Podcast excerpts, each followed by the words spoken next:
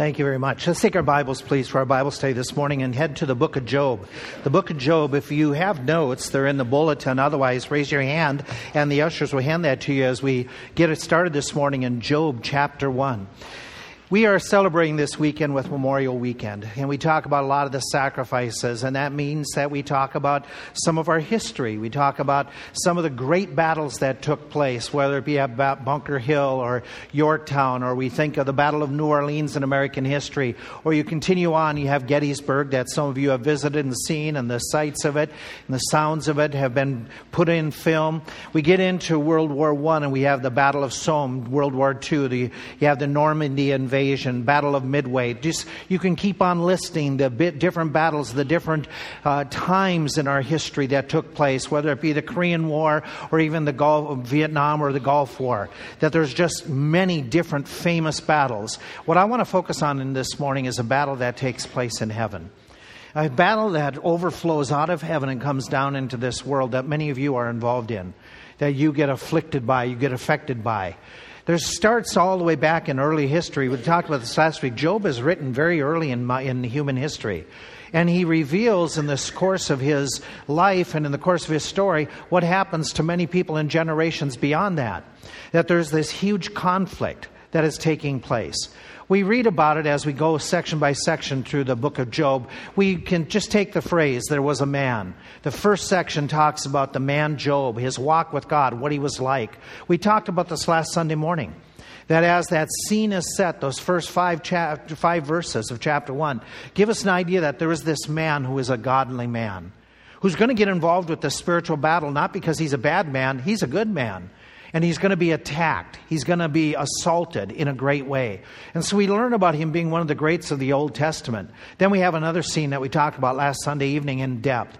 There's the scene of what's happening in heaven at the very same time that it starts telling us about Job on earth.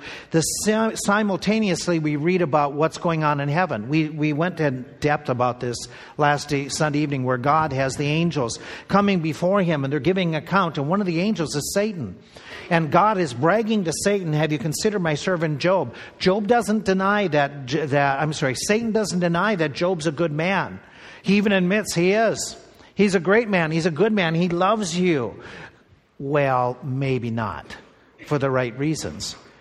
In the course of that conversation, the battle starts taking off.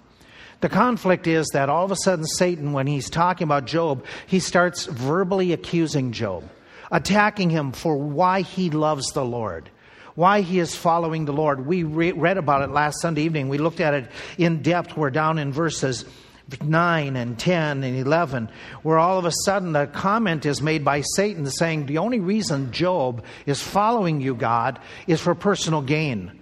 He is holy for hire, he has piety for pay. He only follows you. He only, he only worships periodically because he thinks he's going to get something from you.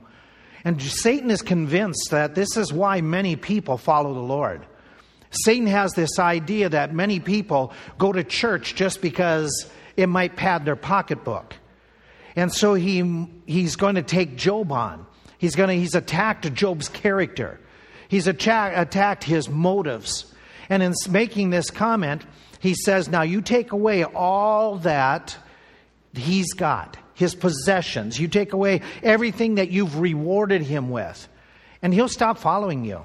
He'll stop serving you. Now, Satan might be right in some cases. Maybe that is true of some individuals. That when all of a sudden they lost possessions, they lost their faith. When they lost the income, they lost their interest in the Lord. When they lose their friends, then they fault on the Lord.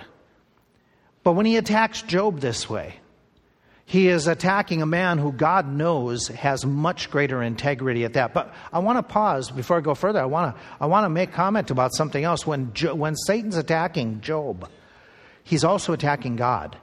We looked at it, but it's worth reminding ourselves that he is attacking God's character as well. This attack that he makes against Job, that, that the only reason Job is serving you is because you give him things, is also an attack on God for two different ways. It's very, very subtle, but how evil. Basically, he's saying in the, to God, he's saying, God, you don't even know what you're doing. You don't even know the heart of this individual. He is scamming you and he's getting away with it. He's impugning the knowledge of God. But he is also impugning the idea that God buys people's love. That the only reason people worship is because God has to give them stuff. Otherwise, they have no interest in him.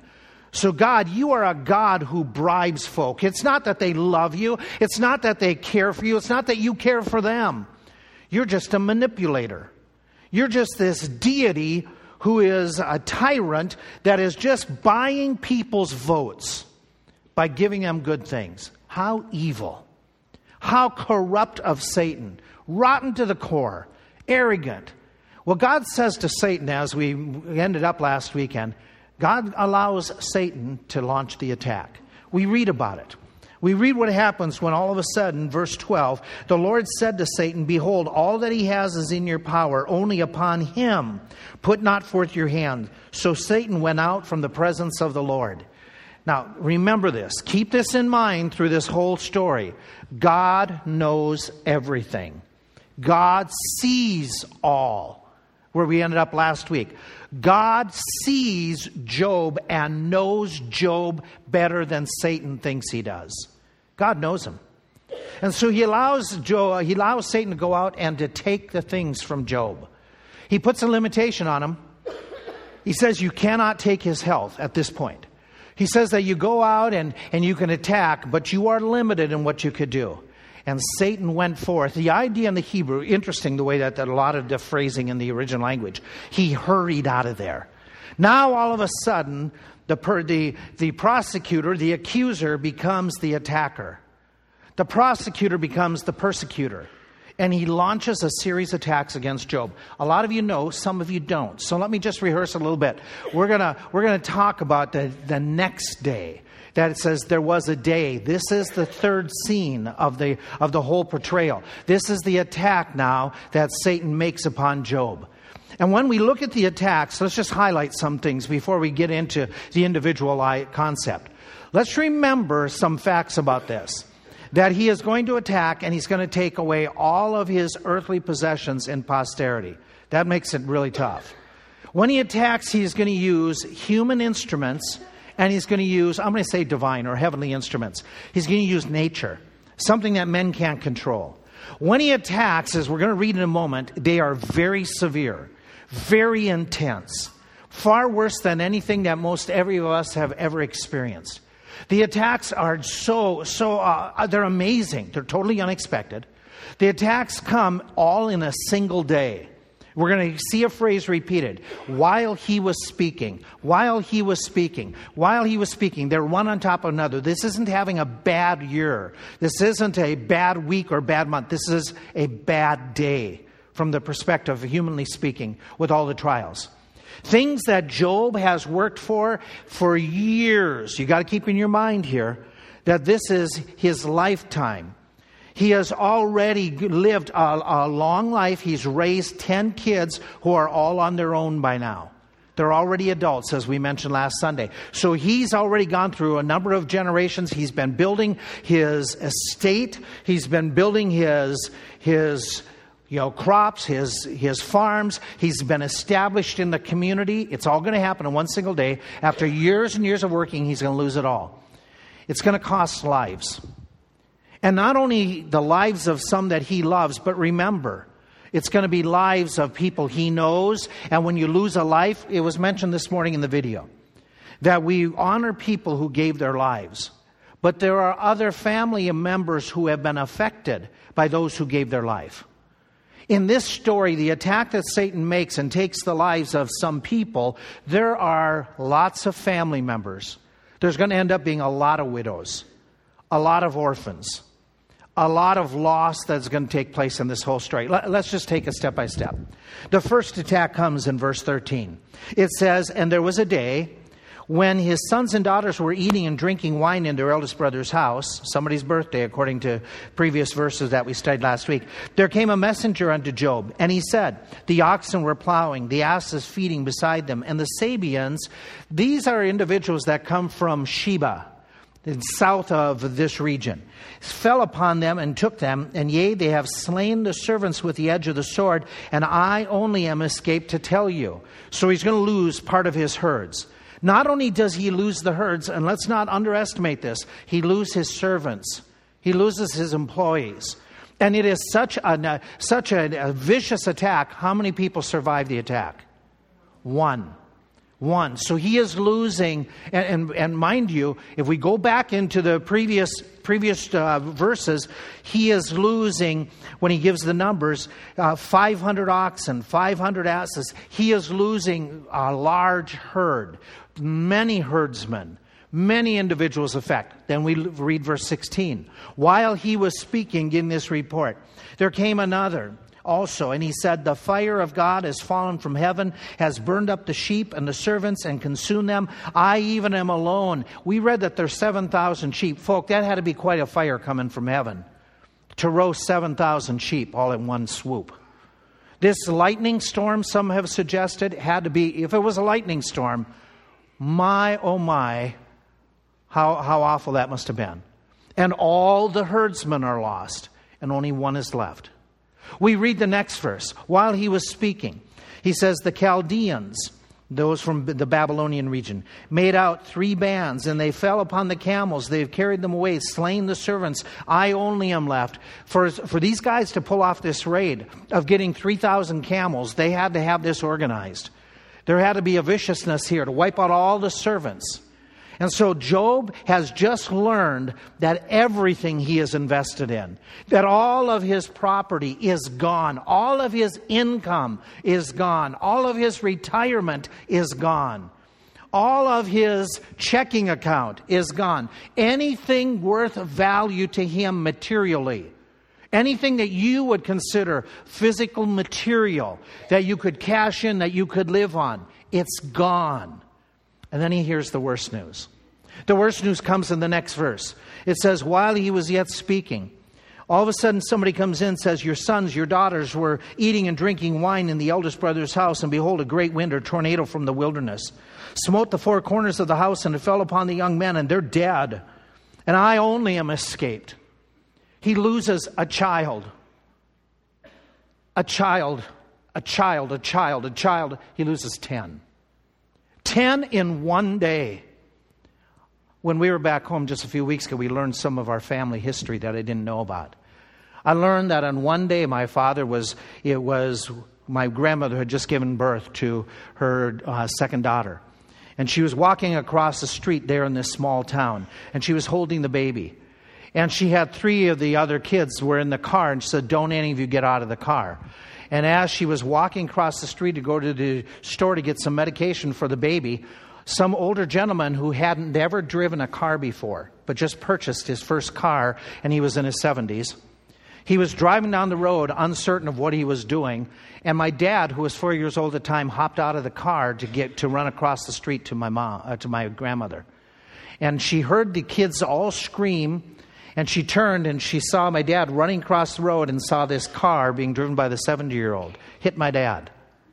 I mean, it was one of those old cars that had, was off the road. My dad rolled underneath the car for several, you know, quite a distance because the gentleman didn't know how to stop the car until he hit a post. It also, in that course of it, when it, it hit my, uh, took, took my dad, my grandmother had reached out to grab his hand to pull him away, and the car had hit her threw her and the baby out of her arms. And the baby landed on the sidewalk. My Aunt Betty Ann had a deformity the rest of her life. And I didn't know any of that story. I, I knew about my other set of grandparents that in 1918, when they first came to America, they had four children. They buried all four in five days because of the influenza. You hear those stories and you wonder how did they do that? How did they handle that stuff? Job has 10 children die in one day. Horrible. Awful. Lost everything. That's the setting. That's the scene of what we have. And the life's truth that we've got to walk away from this morning and keep this in mind. This is a lesson that is, that is real. You're not exempt from suffering because you're born again. There's, no, there's, there's not a sign that says, do not disturb on your spirit. So Satan can't attack. He can. There is going to be battles, there is going to be suffering. It will happen. We're even called at times to engage in the sufferings of Jesus Christ, that it helps to grow us and to become us more like the Christ in his image. So, suffering is a part of our life, it's a part of the reality. That means this that when you experience sufferings, don't assume you have done something wrong. Don't assume God is mad at you. Don't assume that God is ignoring you or forgotten you or is being a tyrant against you. Don't assume that you aren't worth blessings and there must be something terribly and innately bad about you that all these bad things are happening. Don't assume that. Suffering is a part of the sanctification process. And it'll happen. There is an enemy who will attack you, and he will bring some sufferings into our lives. God has not deserted us at those moments, as we'll see as we explore more and more about the story of Job. But remember, if you adopt any one of these phrases, you are giving in to why Satan attacked you. He is fighting to get you to think God doesn't care. He is attacking to get you to think that God has forgotten you. Don't believe the liar. Don't believe the prince of, of murder. Don't believe the evil one. Just because there's sufferings doesn't mean God has forsaken you. That's what Job knows. That's what Job describes. He's just been knocked down, folk. He has been given the most devastating blow to the chin he is going to respond the way we respond. When it says in verse 20, he arose, he tore off his clothes, he shaved his head. I guess so. Those are, those are cultural ways of showing grief, showing mourning. That he's going to do that which in his culture is a display of agony and pain and just intense, intense sadness and sorrow. That's real. We understand that. We understand that He is there, He is afflicted, and we understand without it being, being told that Satan has done this and now is waiting. He is waiting for Job to turn against God. He has said, he has said, hey, you just take away everything and watch. Job will curse God. He will, he will just turn on you, the Lord, on, on you, Lord. And so Satan is watching. He's waiting for Job to start uttering things like, this is so unfair. Why would you do this to me? After all I've done for you, and you said you loved me. If you're really a loving God, how could you let this happen to us? He, he's waiting for Satan to say, Where are you? Just like Mary and Martha did when their brother Joseph or Lazarus died. And all of a sudden, Jesus comes, and their first reaction is, Where were you? If you had been here, this wouldn't have happened. Just like the disciples, when the storm is coming and they run to the back of the, the ship and Jesus is asleep and they stir him and they wake him up and say, Don't you care that we perish? Satan's waiting for Job to say that. He's waiting for him to express this. Some doubt, some attack, some accusation against God because he's wagered. He's, he's, he's convinced in his heart that if God takes away from his children any blessings, his children will turn on God. Now, that may be true of some. It wasn't true of Job. We read Job arose, rent his mantle, shaved his head, fell down upon the ground, and what's the next words? He worshiped. Look at verse 21. Naked came I out of my mother's womb. Naked I shall, ret- I, shall I return thither. The Lord gave, and the Lord has taken away. The last phrase. Read it with me out loud. Blessed be the name of the Lord. And in all this, Job sinned not nor charged God foolishly. Whoa. Wow. He's knocked down, but he's not out. He's worshiping, not cursing God. He doesn't get mad, he doesn't get upset with God. He praises and blesses God. The things that he's just lost, he realizes they are things. The giver is still the giver. He is the great one.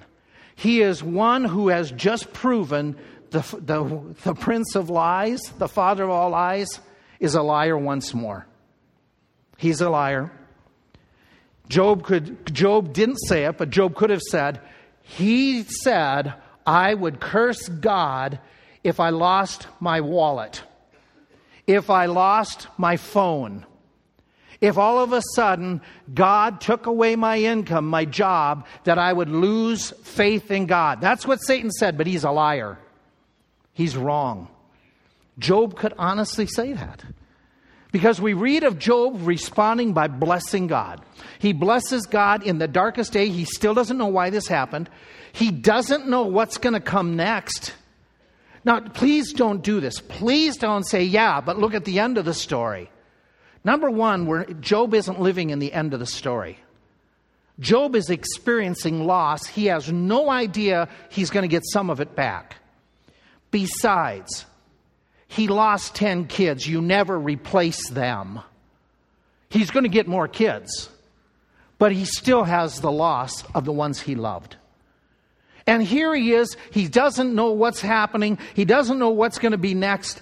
But what he does know, what he does understand, what he knows in his heart about God Almighty re- helps him to respond by saying, Blessed be the name of God. Blessed be the name of the Lord. Blessed be the name of the Lord. And he sins not, nor does he charge God foolishly. What is it What's in this man's mind? What's in his heart? What does he know that keeps him rock solid when he's uh, surrounded by quicksand? What is it? What is it that's in his mind? Let me see if I can illustrate it this way. There are peoples who have lived generations in the past that have looked up in the sky and they saw the sun as it moved across the sky. And they came, made the conclusion that the earth is the center of the universe, that the sun rotates around the earth. They made the conclusion that what happens is the sun goes away, it goes to bed. Even youngsters who are limited in their knowledge say the same thing even today that the sun has gone to bed, the sun has gone to sleep. Because of their limited knowledge and their limited perspective, they look and they say, This is what it feels like. It feels like the sun is moving across. It feels like I'm on this solid piece of ground that isn't moving, but everything else in the universe is moving. And it might look that way, and it might feel that way, but are those the facts? No, actually, the scientific facts that took a while for people to discover is that actually the sun is the center. The earth is going around the sun, not the sun moving, but the earth moving. That's a scientific fact, correct? You do believe that, right? Okay. It's a scientific fact that we are on a ball of dirt that is spinning constantly.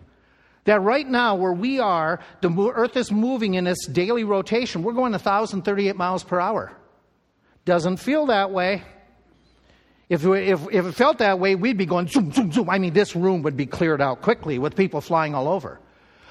Scientific fact that as it's spinning, it's going around in its revolution, yearly annual revolution, and we're moving at 66,000 miles an hour. Doesn't feel that way. But those are the scientific facts, yes? Unless you believe the earth is flat and you're not there yet, still, are you? Okay. Have we moved in our understanding of the universe? Yes. Can we move in our understanding of God? Can we stop staying in a realm where we think of God by how we feel and what we think He should do? Can we increase our spiritual knowledge and adjust our thinking so that we think from God's perspective, not from our perspective? That's what Job did. Job all of a sudden understood spiritual facts. They didn't mean that, it, that life would be easy.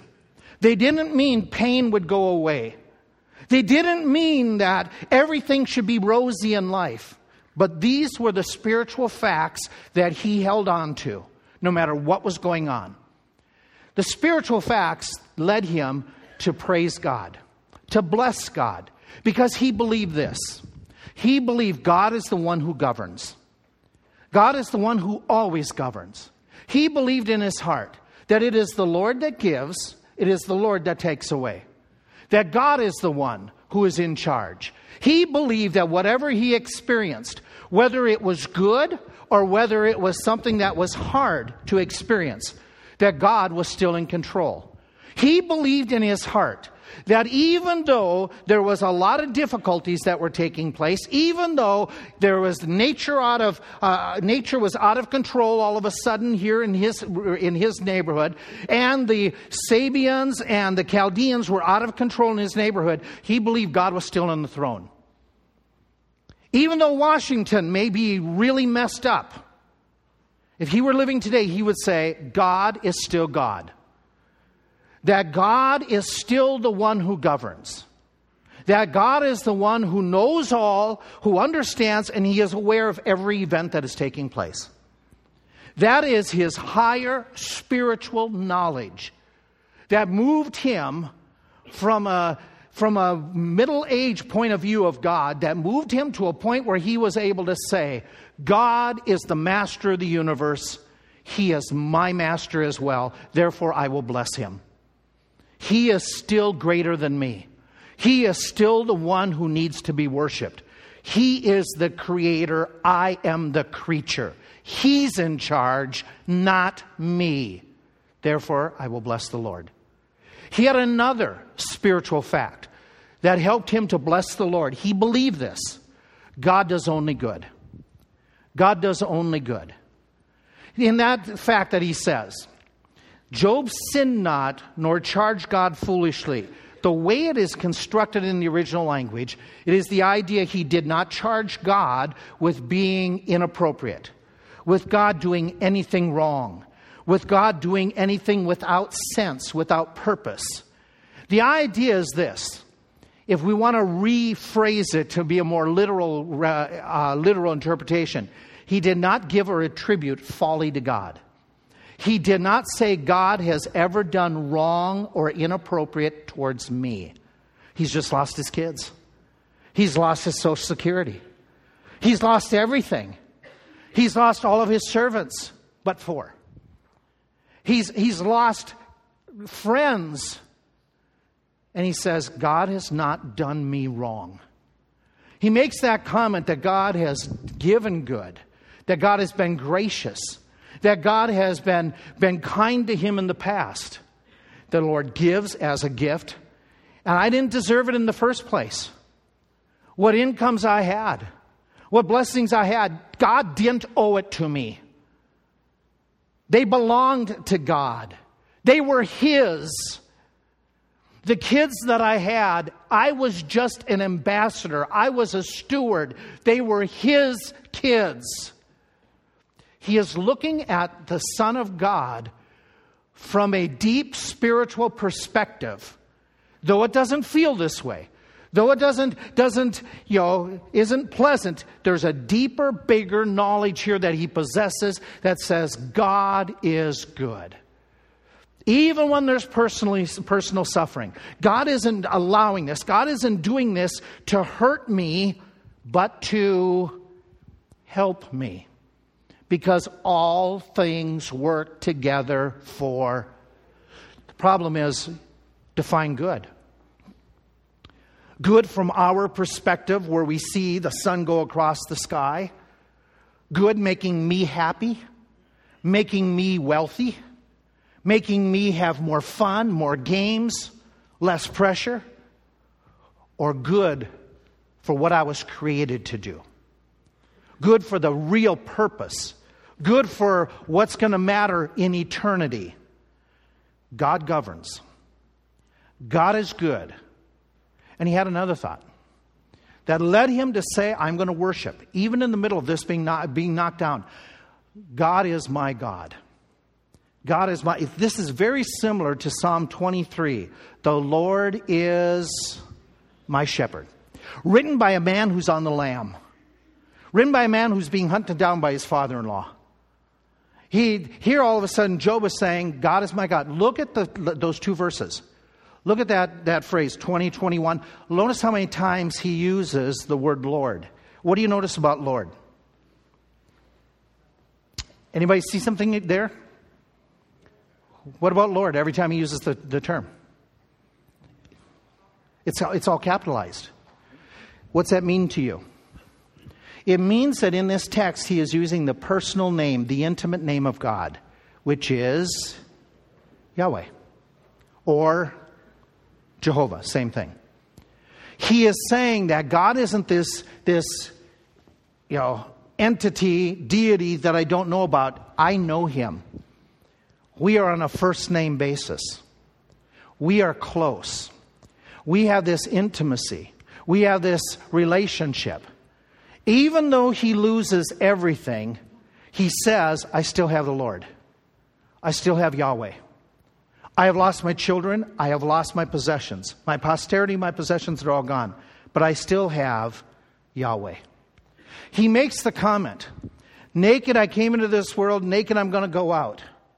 Saying that, hey, listen, all those possessions I had, and I'm not minimizing, I'm not saying your car isn't important, that you shouldn't take care of it, or your house, or your possessions, or your, your provisions, or your job. I'm not saying that they're not important, but the reality is they're not going with you.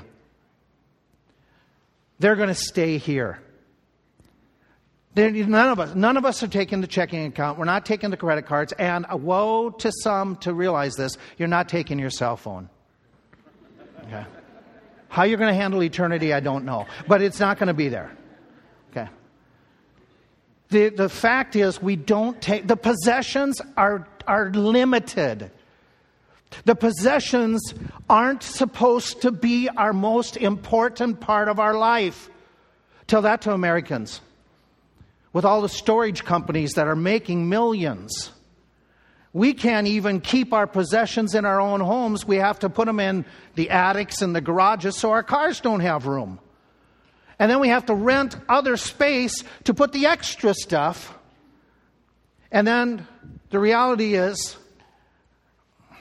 it's not going with us. In a hundred years from now, so what?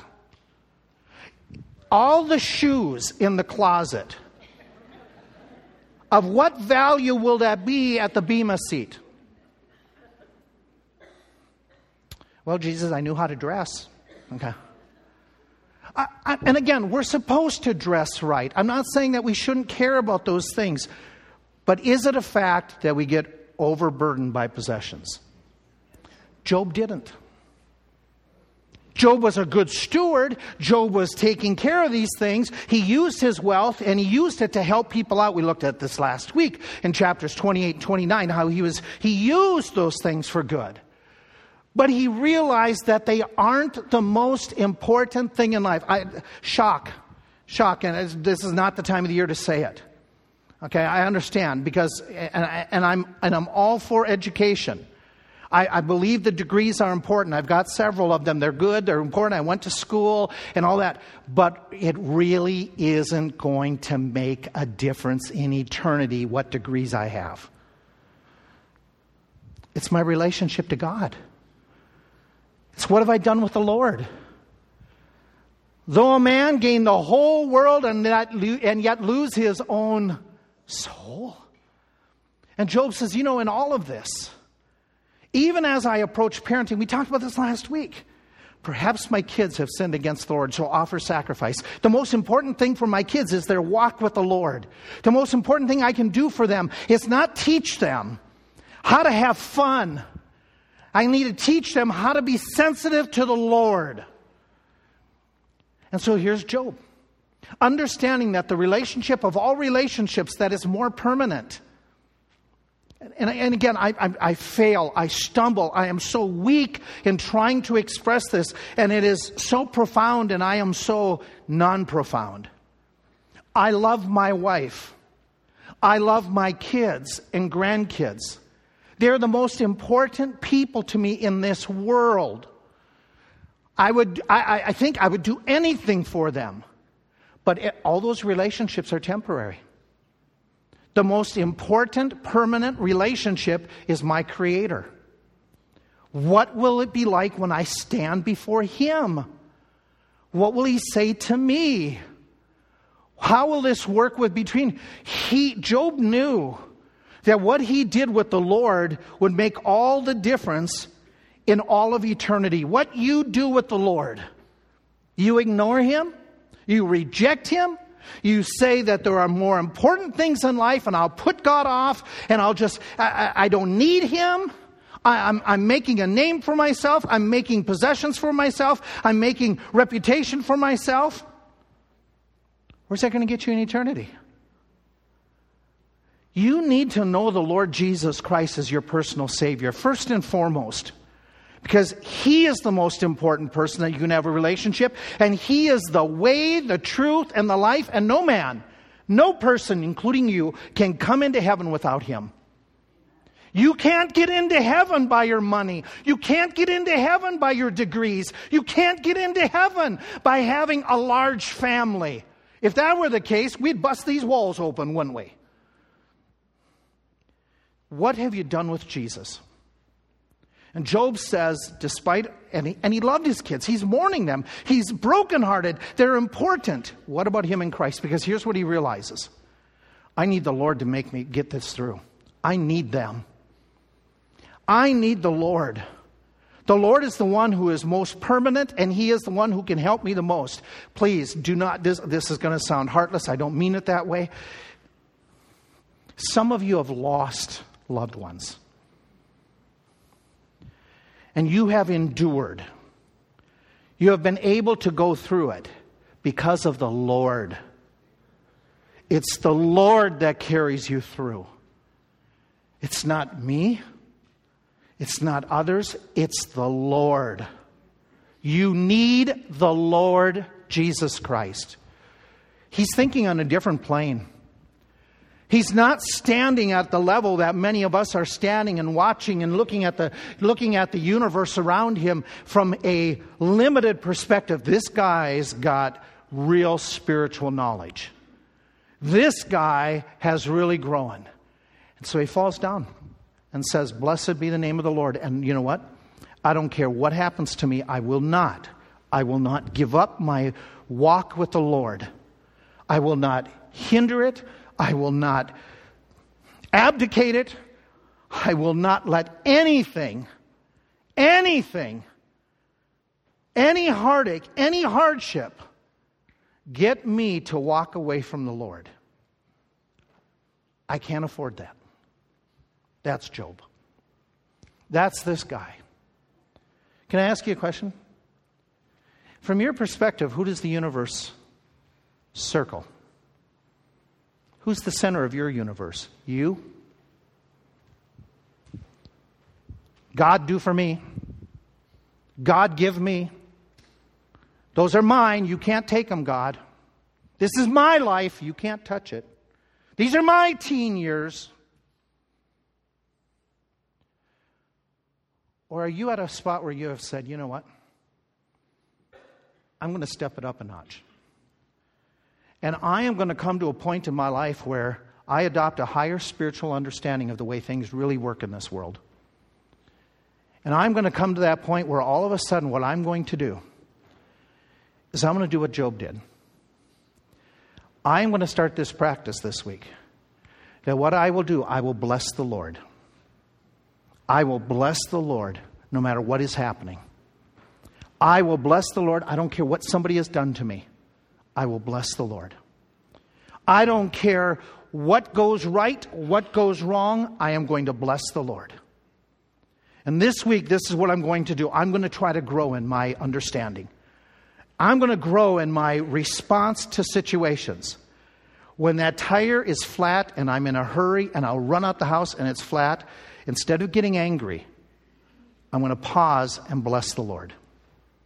When I am making supper and all of a sudden I spill a can of peas and they go everywhere and I'm not going to do the normal, oh, oh, why does it always happen to me? I'm going to pause and say, in light of eternity, it the peas don't make a difference. I'm going to bless the Lord that we have food. Might be on the floor, but I'm going to bless the Lord we have food when all of a sudden I, I really need to communicate something, and my battery died. I'm going to bless the Lord. I'm not going to get mad at somebody else who should have plugged in my phone. I'm going to bless the Lord. When opportunity arises this week to actually pray and worship in the middle of your busyness between hiking and camping and sports and video games and shopping, I'm going to take time and I'm going to bless the Lord. When all of a sudden we're out and we have plans to hit Hershey Park, and all of a sudden this afternoon we're there and a storm comes and it starts raining and they stop the roller coaster right when I've waited an hour and a half for it. Uh, seriously? It really won't make a difference in eternity? But my attitude will. I'm going to bless the Lord. I'm going to bless the Lord instead of becoming this uptight person. As I bless the Lord, as I learn to change my perspective and my attitude about individuals and life around me, I will show that I have a greater spiritual understanding and can be a better witness for Christ. I'm going to bless the Lord. I'm going to bless the Lord. You going to respond this way this week? You're going to respond, say, Blessed be the name of the Lord? There's a song that we sing at times. The song is written by a man who had cancer. Song is by a man who went through losing his eye. But he said, I'm going to rejoice in the Lord, and wrote that song during that time. Same man now is struggling with Alzheimer's unable to do those ministries that he was able to do for years and years and years and produce all those Patch the Pirate tapes and songs and programs. And yet his family is just blessing the Lord and giving thanks to the Lord. Would you join me in this song of thinking about how we can bless the Lord? And if you're here this morning, you say, I don't have that walk with the Lord. I, I, something's missing in my life. Ellen, if you'd stand right there, others are going to join him. They are going to wait to talk with you. They will show you from the Bible how you can be sure that you are on your way to heaven, how to have that relationship with Christ. You're here this morning while we sing a song of rejoicing in the Lord. Feel free to get up and go and talk with any of those men or those ladies headed over that direction right now. As we worship, as we get perspective, as we think about the reality, the big picture, let's bless the Lord. Let's bless the Lord.